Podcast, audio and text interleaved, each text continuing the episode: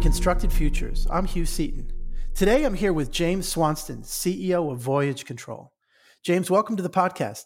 Uh, thanks, Hugh. It's really great to be here. So, I, I want to start with what Voyage Control is. You guys have done a bunch of things over the last decade or so. Talk to me about how the company started and what you're up to now.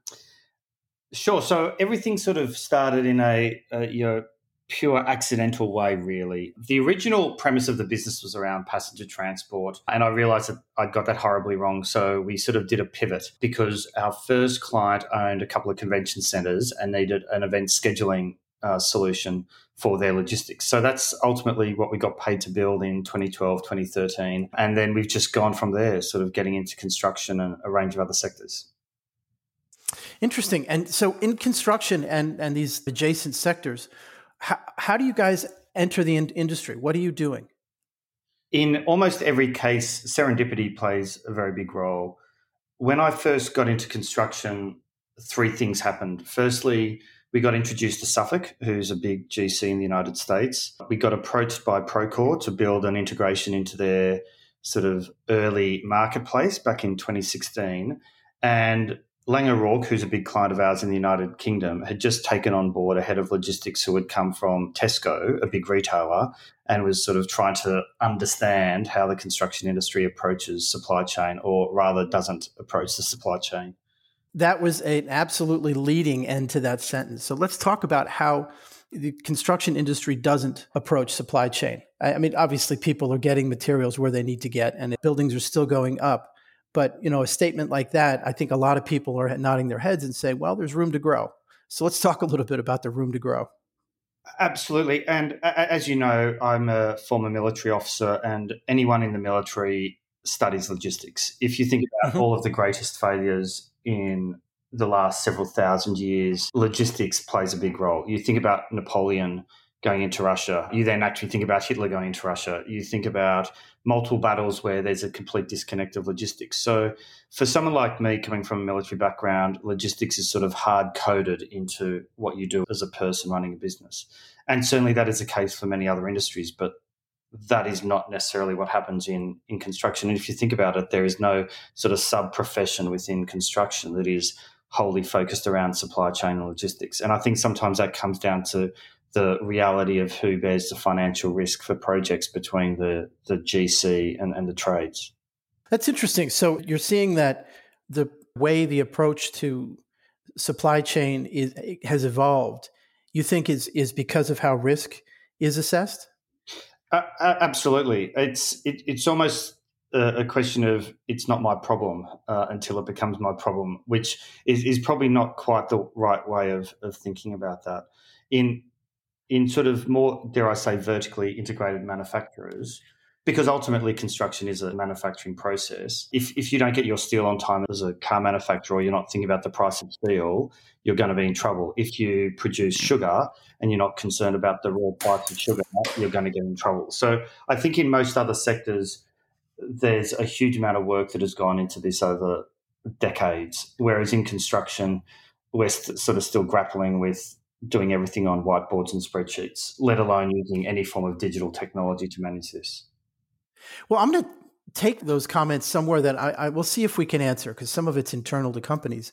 But you make me think of kind of scope of ownership. I mean, one of the things from the outside, I know that certainly the U.S. military spends a lot of time thinking about is what is someone responsible for, and are they ready for that, and can they think that long? Can they handle that level of complexity? And I wonder if there's a little bit of a mismatch there, right? Is it sounds like you know, if you're the foreman or the superintendent, you feel like you own your job site, but you may not, you don't own, you know, all of the all of the processes that get materials to you. So, do you think maybe that's one of the areas where people might look is that the scope of control is is optimized to keep risk away and not to keep the system flowing? So, I think there are two parts actually to that. The first is when I was a young platoon commander, as actually 18 year old, logistics was an important thing, and I had my platoon sergeant who was responsible for for logistics. And then as I became a company second in command and a company commander, logistics was always part of the planning process. And so as an officer, it's a core part of training. But also for soldiers, it's exactly the same. So within a platoon, in a rifle section, the second in command is in charge of logistics. In a platoon, you know, the, the, platoon sergeant is in charge of logistics. So at every stage of going through your career, logistics plays an intimate role. And I just don't think you see that at all in the construction industry. And, and so you sort of build this body of people in the military who for whom logistics is very important because it's also a life and death situation for the military. Right. So it's very important. I wonder in, in manufacturing, though, logistics is obviously critical, but I don't believe it's part of what you learn on your way up if you are running a, well, you must be if you're running a factory. But but I, I wonder if maybe the stability of supply chains in in manufacturing makes it a little bit less of, of a critical point because you you establish it and you, you check your numbers and away you go. Whereas in construction, because every site is its own thing, it's a little bit closer to how the military might view things. Maybe. I mean, I think the, the, the thing with a big manufacturer is there's a clear established set of standard operating procedures that have to operate throughout the whole business because ultimately they're trying to manufacture things, so they need to have standardized approaches. I think one of the other problems in construction is you end up with projects doing their own thing. And so even though the branding might be the same across a very big construction company, at a site level, people just do their own thing. And, and there's no enforcement of sort of standards. Whereas with the military or dare I say manufacturing, you have to have the standards in place. Yeah, perhaps to use a military analogy, if it'd be like sort of on one site you're using 762 ammunition and on another site using 5.56 ammunition it, it actually just doesn't work so so I, I, sort of think that lack of standardization in construction permeates a lot of the challenges not just around logistics and supply chain it certainly does on the data side. I mean, you hear that over and over again is that different project managers will enter data differently or have their people enter data differently, which, you know, results in a real difficulty with dashboards and, and kind of executive control, which you're hearing more and more companies try to address, but it's not that easy. It's not that easy to, to go from project to project and, and enforce these things without it becoming, you know, a real strategic initiative. Yeah. Uh, and, and, again, you do see that. I mean, one of the things I think that construction is also maybe learning as, as an industry is the idea of company-wide strategic initiatives. Yeah, absolutely. And, and how, how hard they are. yeah, and that's also where it comes down to I was actually thinking about this a lot over the last couple of weeks because, you know, in the military, when we've spoken previously, you know, have the, you have this idea of commander's intent. So you understand what the senior leadership are wanting to do, and so what you're trying to do tactically has to fit in with that strategic plan. And a, a great example of that probably these days is around sort of sustainability, where a lot of very big construction companies are, are very keen to focus on net zero emissions at some point in, in the not too distant future. But that doesn't necessarily permeate down to uh, a construction site. But then the second thing, which you know, became a, a, bit of a military concept, I don't know, 30 years ago, was this idea of a strategic corporal. And the idea there was someone at a tactical level can have strategic effect by virtue of what they do or don't do. And the negative example of this is where civilians get killed. Mm-hmm. Where I think that plays into the construction world is, is probably a little bit more negative in that you have people at a very tactical level who are preventing strategic decisions from being made. And the example you just gave about people doing their own sort of data collection is a perfect exa- example of that, where a construction company wants to capture all the data in the same way to understand how they're operating, but you have someone on a job site whose view is they've been doing something the same way for 30 years and that's the best way of doing it and they're not willing to look at industry best practice. So you almost have that challenge there as well where someone at a very tactical level is actually preventing the strategy from being implemented appropriately across an organization. And I think this is coming back to manufacturing as our kind of counterpoint isn't really unique to construction. It's a little bit unique to construction now, but across the last 30 or 40 years, you've seen this in company after company where they've had to really rework what people think is important, what they think is valuable, and what they think is absolutely necessary for them to do. I mean, you know, the extreme example of that was when Jack Welch went in the very beginning in the 80s, fired something like 30,000 people. Actually, I think the number is bigger than that. I just don't want to overquote. And the reason for that was they found that in their operations, people just wouldn't take the retraining. And he said, I, I need I need different teams. I need different people.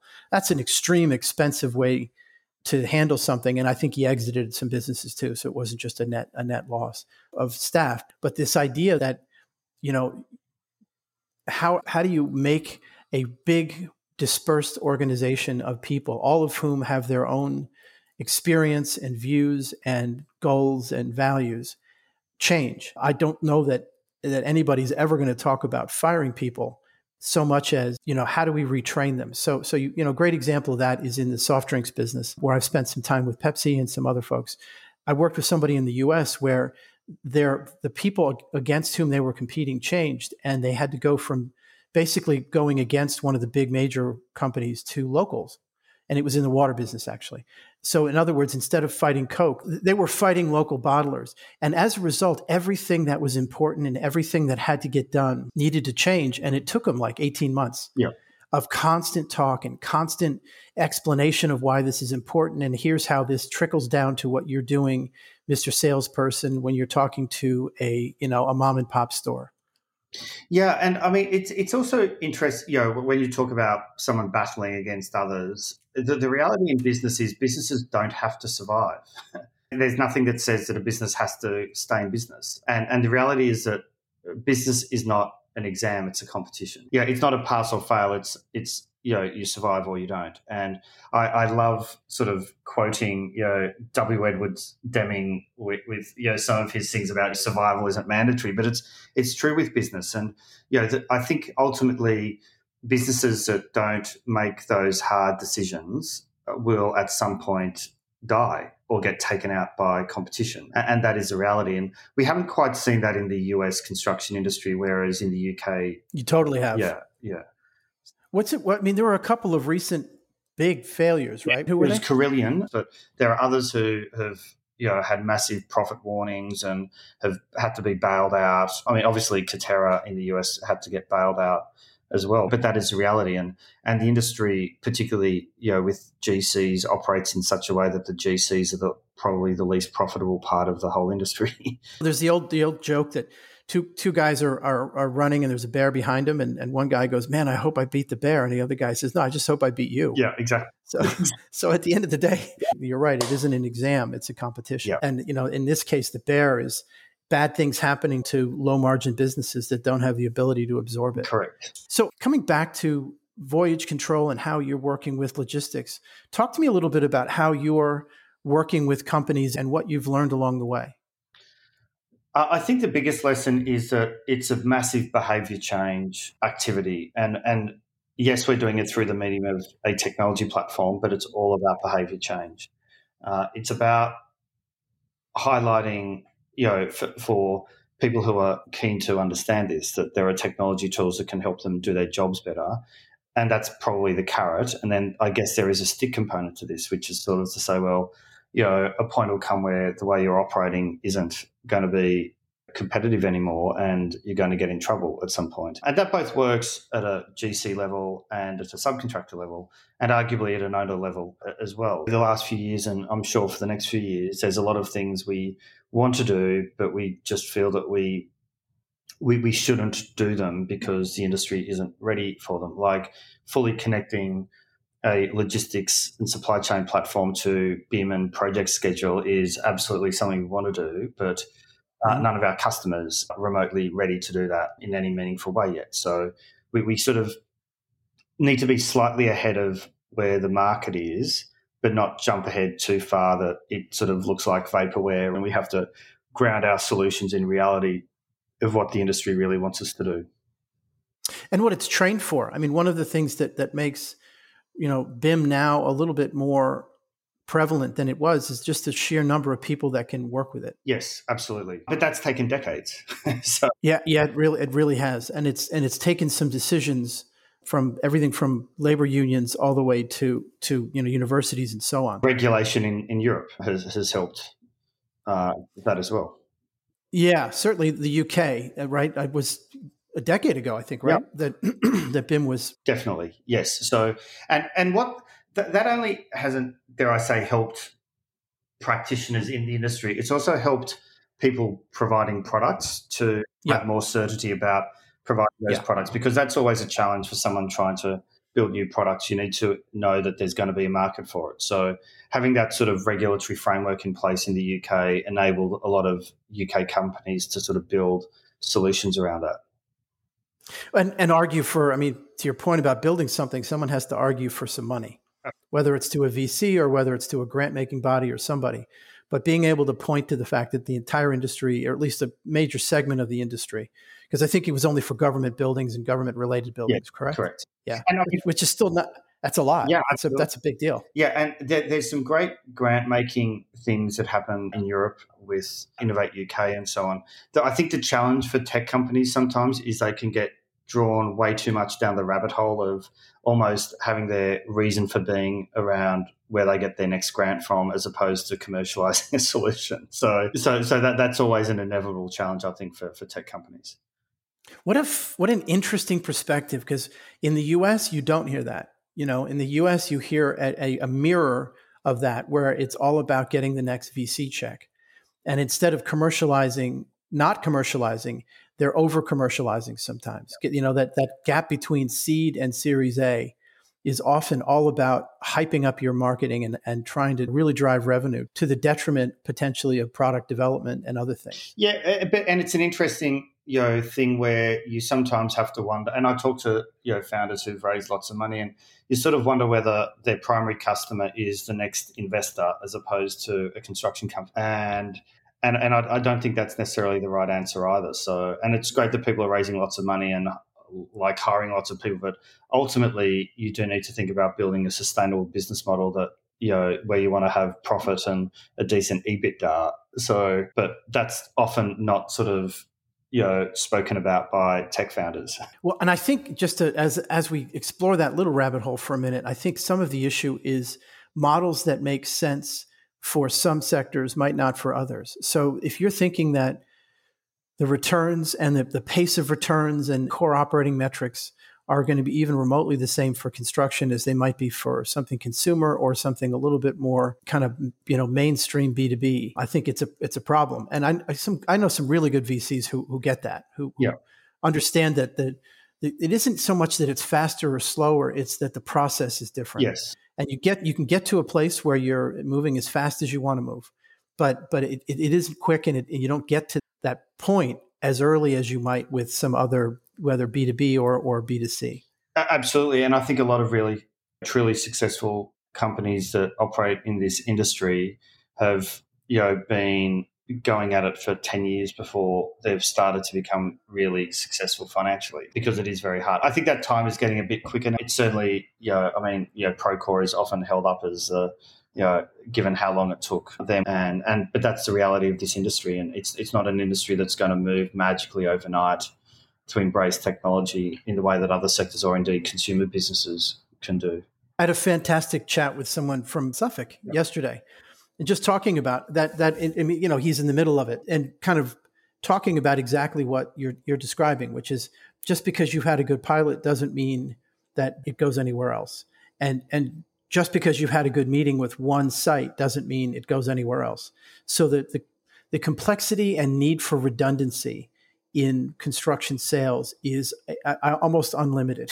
I mean, it isn't really. It's just way more than you expect it to be. There is no, even though there's an innovation team and they're critical to the process, they're not. The, they're not. They're they're necessary but not sufficient. I think was what he was saying, and he's in that team. Absolutely, yeah, and you know, I mean, Suffolk was interesting. We sort of ended up being across a dozen sites before we sort of really connected at an enterprise level with them, which is which is good for us. But at the same time, that also creates a challenge for construction companies where you have the shadow IT of you know all of these sort of little tech solutions in you know one or two different projects where they could actually be business critical, but the business hasn't actually vetted them. You know, from a is this product actually going to survive, or is it you know causing sec- security problems and, and everything like that? So it is a bit of a conundrum for these guys. But you're absolutely right. It's I think the name of the game is actually you know getting to those bigger enterprise deals because having one-off pilots is never going to assure any company of true success.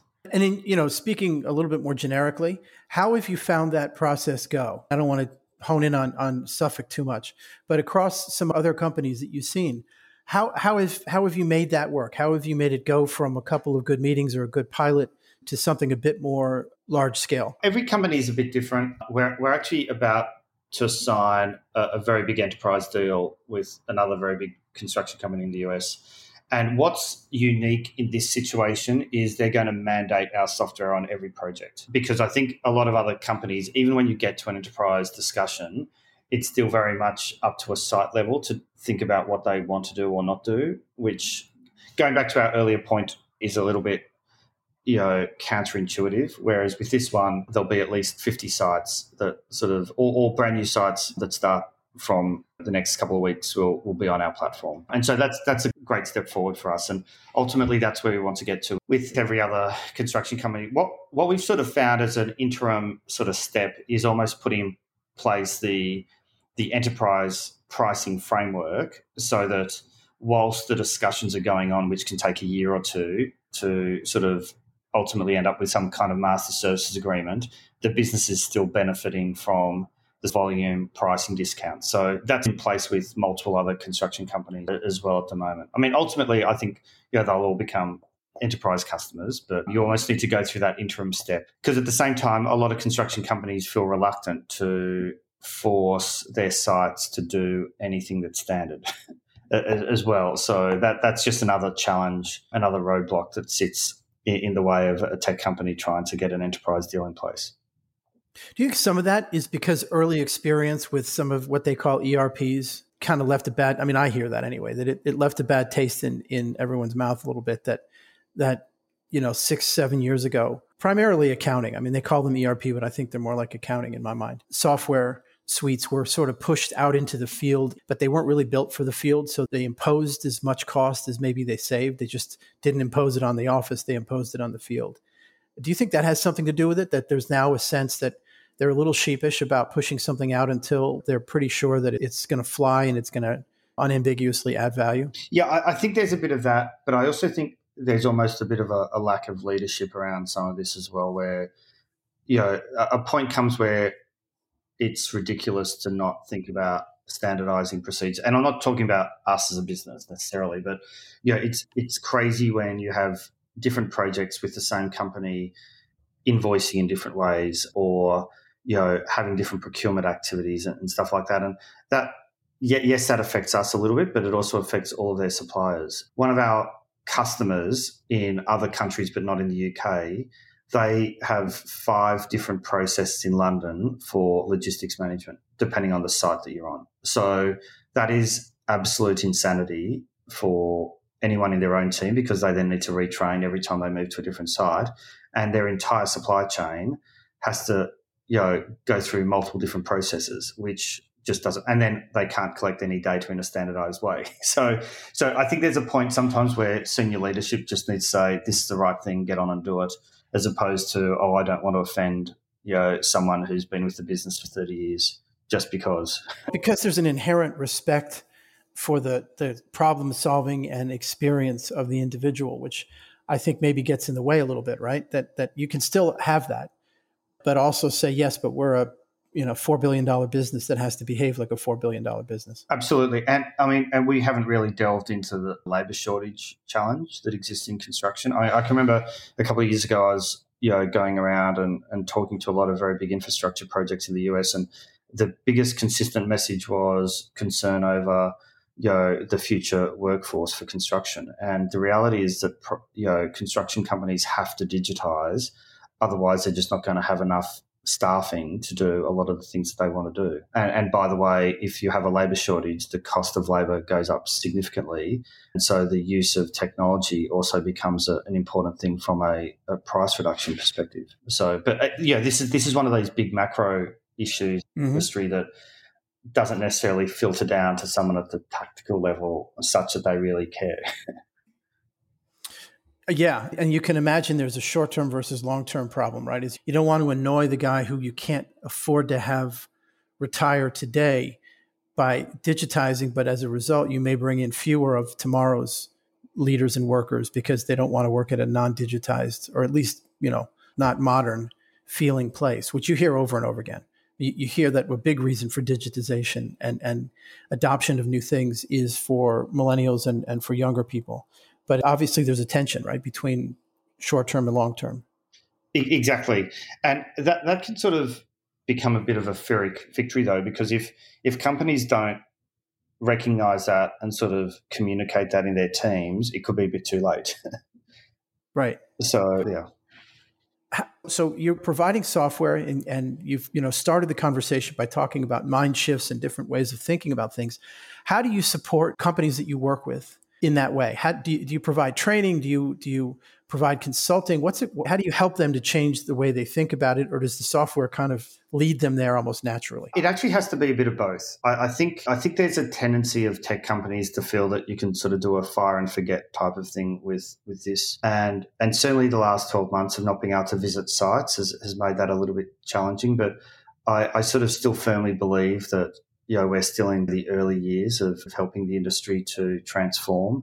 So it's important to spend time with our customers and talk about industry best practice and what we're seeing both in the United States and globally and where there are opportunities for our clients to improve what they're doing. So, so I think that's an important thing. Something that we're planning on doing is also helping to look at how we can professionalize this a little bit through having more accreditation around training mm-hmm. so that people can get sort of continuing professional development credits and stuff like that. Because I think that will help to, sort of raise the profile of logistics and supply chain in the industry. And, and I think that's certainly resonating with some of our customers where you have people who are, you know, members of professional bodies and stuff like that. And, and I think that'll be a really useful uh, tool. And, you know, Procore did that incredibly successfully with sort of a, a lot of you know the training yeah. programs they've done. So you know it's useful to, to sort of borrow from that. And and RICS does a lot of this as well. I've been very fortunate to have a good relationship with RICS over the last few years too. That's great. It'll be interesting to see where you land on that because on the one end, Procore essentially does at least the kind of stamps that you get on LinkedIn. I've got a couple of them. They basically do a really good walk through their product you don't really know how to use it at the end because if you if you don't understand construction management, they haven't taught you that. So I always liked as an ex marketer, I always liked the fact that it was a fantastic product demo that you could then go brag about. I was like, well, that's a neat trick. yeah. Whereas someone like RICS, uh, you're going to walk away with a, a deeper and probably broader set of skills and understanding. And I think you know, given what you're looking to do, it'd be interesting to see where you land kind of in between those two, right? Because you want people to think differently as opposed to apply their existing experience and not that too. But but you want them to think differently about their existing knowledge and experience and think more broadly, but at the same time understand your product. Absolutely. So and then in a in a place like the UK, you then superimpose on top of that the issues around regulation that people need to be aware of, uh, and particularly in a place like London. So there's a lot of you know, other sort of little bits and pieces to this as well that I think will hopefully help in, in this process. The legal framework around supply chain is actually something I'm just appreciating even now. And, and an example of that is things are regulated as products if they're manufactured until they're installed which is interesting because most people in construction, their intuition is towards kind of construction regulation and, and, and concerns. Whereas, like in modular construction, it's a product until you put it into the wall or in, into the into its space. So uh, that means that the regulatory regimes across the supply chain, there might be overlapping regulatory concerns. I'm sure that they're not conflicting too often, but nevertheless, it's it's more that you need to think about that you know the average procurement officer probably doesn't think about. Yeah and and the other thing that people probably don't necessarily consider is the sort of insurance implications of a lot of this as well. I know that some big insurers are now starting to look at risks in construction supply chain and how a tool like ours can help to mitigate some of that risk. But also the reality is if people literally don't have a clue where things are in their supply chain then who right. Responsible for them financially and and from an insurance perspective. Let's end with how Voyage Control helps with that. So, at, at, I think at the most fundamental level, it's about providing a, a, digital platform to collect a lot of this data. Because ultimately, if you're not able to collect the data, and I'll, I'll come back to the sustainability thing in a second, but if you're not able to collect data in a meaningful way that's pretty much real time, you, you almost can't do anything else with it. The Lord Kelvin quote about the need to be able to measure things before you can manage them is, is absolutely correct. And you know, when some of our customers are thinking about the sort of net zero sort of environmental and sustainability initiatives, and then they sort of think, okay, well, how much lumber or concrete do we consume or purchase every year? And they don't even know that basic question. They can't even then start to right. think about how they can apply that data to making better management decisions in the business. So, almost, if nothing else, our platform is there as a, a, collection. I mean, funnily enough, given that I've worked in the intelligence community, it's it's sort of a bit funny that you know our platform is almost just there to collect information for our customers. But ultimately, that's it because it's it's not just enough to to collect data on how many trucks showed up or how much lumber's shown up. It's about what are the decisions you need to be able to make with that. And it, and it could be from simple things like, okay, when does it transfer ownership from a subcontractor to a owner or to a construction company? And then wh- who has the insurance risk on this particular day? Or if we know that something is going to be on time, does that help to mitigate, you know, an insurance problem? You know, or if we have the data, what does that do in the context of liquidated damages if, if that sort of comes up as a problem? So it's really about not just capturing the data in a platform like ours. And again, you, it, this isn't just a discussion about supply chain, but then how do you think about taking that information and, and, using it for business. That's exciting. So, at the end of the day, some of the change you're talking about is having people think about where things are as an active status as opposed to a, a plus or minus delivery point among other things. I mean, I don't want to oversimplify it, but but some of what you're doing is asking people to think about the supply chain as an ongoing active process Absolutely. instead of and it's know, sort of saying, okay, well, who are my three suppliers for this particular product in 2020, and who performed, and and then saying, okay, well, they should be on the next jobs, and the person that didn't perform, who probably was the cheapest um, yeah. on that particular job, you can sort of say, okay, well, they sort of charged us 20% less, but actually it cost us 10% more because they failed. So we're not going to use them anymore. So I think over time, any platform is going to help construction companies make a lot of better decisions about their procurement. And, and I think that's that's something that hopefully we can help our customers with. But that, that's not an overnight thing by any stretch of the imagination. In, in many respects, it's a multi-year mm-hmm. strategy because once you've picked your suppliers for a project that might last for years, you're not really going to switch. So it's it's almost you know starting to think about the value of the data that you've collected over the last few years. Yeah. And I mean, it's worth keeping in mind all of these processes, all of these changes. You know, everybody wants you to change quickly, but but the reality is there's so much complexity that yeah. it's an evolution, not a, a break point. Yeah. Yeah. Well, James, thank you so much. This has been really enlightening. I've, I've learned a lot and I've appreciated having you on the podcast. Well, thank you very much. No, I really appreciate it. It was great to chat again.